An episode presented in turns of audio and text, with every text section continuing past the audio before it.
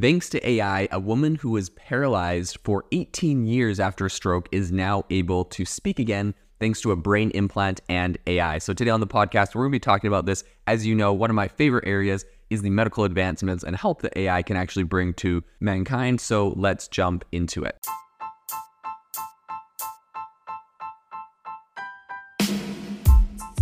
Welcome to the AI Chat Podcast. I'm your host, Jaeden Schafer.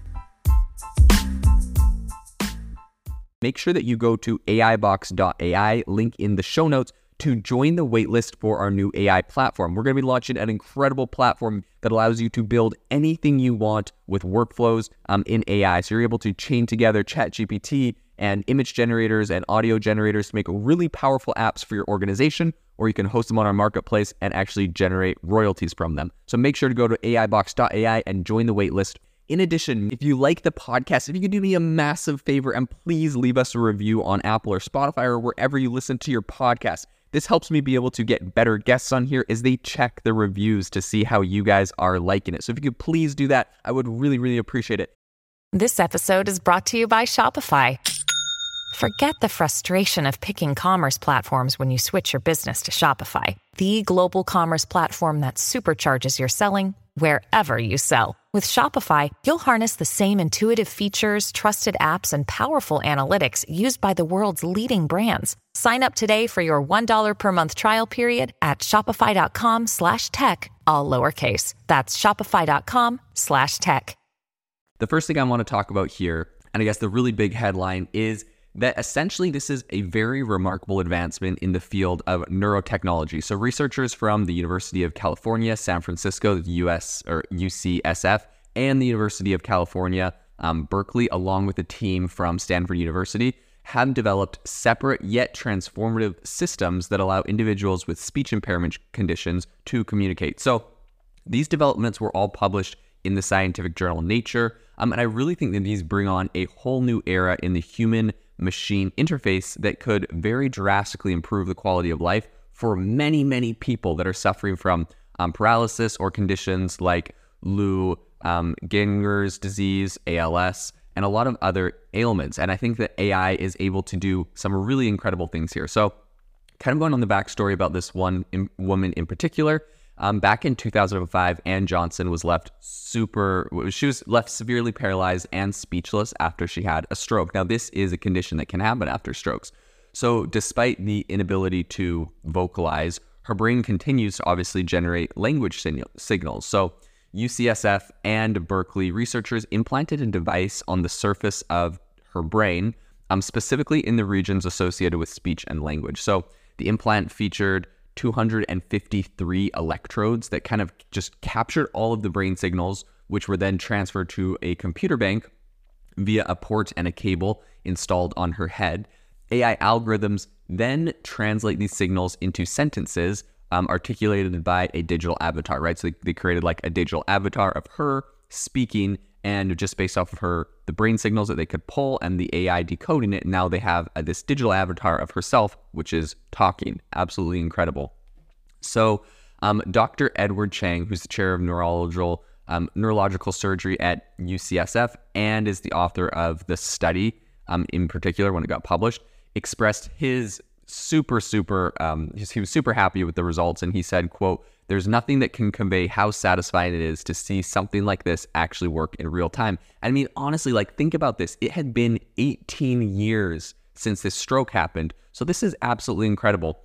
Um, the technology re- essentially translated Johnson's brain signals into speech at a rate of nearly 80 words per minute, with a median accuracy of around 75 when using a vocabulary of 1,024 words. So to give the avatar a more kind of personalized touch, the system actually used a recording of her voice from her wedding and incorporated the facial movements and emotional expressions. So it was actually able to use her voice, um, right? So using, there's all sorts of technology. There's ElevenLabs and all sorts of others that you can train an AI clone of your voice. And while a lot of people talk about like some of the downsides, they're like, oh no, well, you know, what if uh, hackers or bad actors train um, AI model on your voice and try to trick people that you know into over the phone to do things, right? Like there's all sorts of like bad use cases. This is an incredible use case. Um, she was able to clone her voice and is able to um, speak again thanks to this technology. So, in parallel, a Stanford University sh- uh, study showcased some really similar technology that helped Pat Bennett, that's a woman with ALS. And Bennett's system involved implanting two small sensors on her brain, so enabling a software program to decode signals and convert them into words on a computer screen. This technology achieved a rate of 62 words per minute and was about 91% accurate when, ben, uh, when Bennett used a 50 word vocabulary. So I will say the difference here is, of course, this one is a little bit slower, a little bit more accurate, um, but also I, I think it's probably the accuracy is just due to the fact that there's only 50 words in the vocabulary of this accurate one, whereas the other one had over a thousand words. So, I mean, if it was me, I think going with the 75% accuracy on a thousand words, in my opinion, would have been would have been better than uh, 90%, 91% accuracy on just 50 words. 50 words seems like not a lot, but maybe I just have a lot of words to express what I'm saying. So, I mean, it's up to everyone. But, anyways, both of these are incredible technologies.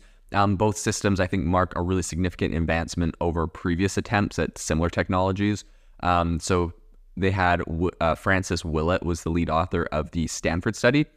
And um, Francis said, It is now possible to imagine a future where we could restore fluent conversation to someone with paralysis. So, I will say, however, that these technologies aren't without limitations.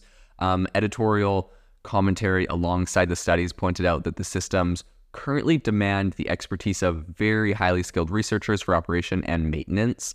Um, and moreover, both Johnson and Bennett have some residual facial movement, leaving questions about kind of the effectiveness of this technology for individuals without any muscle control. Um, so, Dr. Jaimie Henderson, who is a neurosurgery professor at Stanford acknowledged that the constraint, essentially just acknowledged those constraints there, but also kind of emphasized uh, the potential for ongoing improvements in here. Right? I think we we can see a lot of uh, room for this to improve and grow. I think what's really cool here is seeing a lot of different research teams at different places working on the same technology and coming up with results. Right? Albeit they're slightly they're slightly different. Right? Some of them have higher accuracy rates or higher word counts or all sorts of things but I think, like, honestly, developing these things all kind of independent, finding out really great use cases for this, eventually the, you know, the best models will all converge. Um, and we're going to build something really incredible. But this is a major problem, and this is incredible the way they're trying to solve this. So I think as the technology continues to evolve, it really paves the way for more adaptable, efficient, and possibly even wireless communication solutions for these uh, for people that are unable to speak right because currently this is like an implant in your brain if you look at the pictures there's a wire coming straight out of her head into the system. And um, so being able to do this wireless i think will be a big deal. I think probably what neuralink and others are doing is going to also be able to help in a lot of these cases. So for johnson i think this technology is going to make her aspirations of becoming a counselor a reality. And for bennett the chance to stay connected with the world becomes more attainable. I think despite the hurdles that um, obviously are going to lie ahead, I think these groundbreaking studies point to a future where barriers to human communication um, can be significantly lowered, if not entirely eliminated. And this is something that is very, very exciting for me as I'm following this field. Many of us have those stubborn pounds that seem impossible to lose, no matter how good we eat or how hard we work out. My solution is PlushCare PlushCare is a leading telehealth provider with doctors who are there for you day and night to partner with you in your weight loss journey. They can prescribe FDA-approved weight loss medications like Wegovy and Zepbound for those who qualify. Plus, they accept most insurance plans. To get started, visit plushcare.com slash weight loss. That's plushcare.com slash weight loss.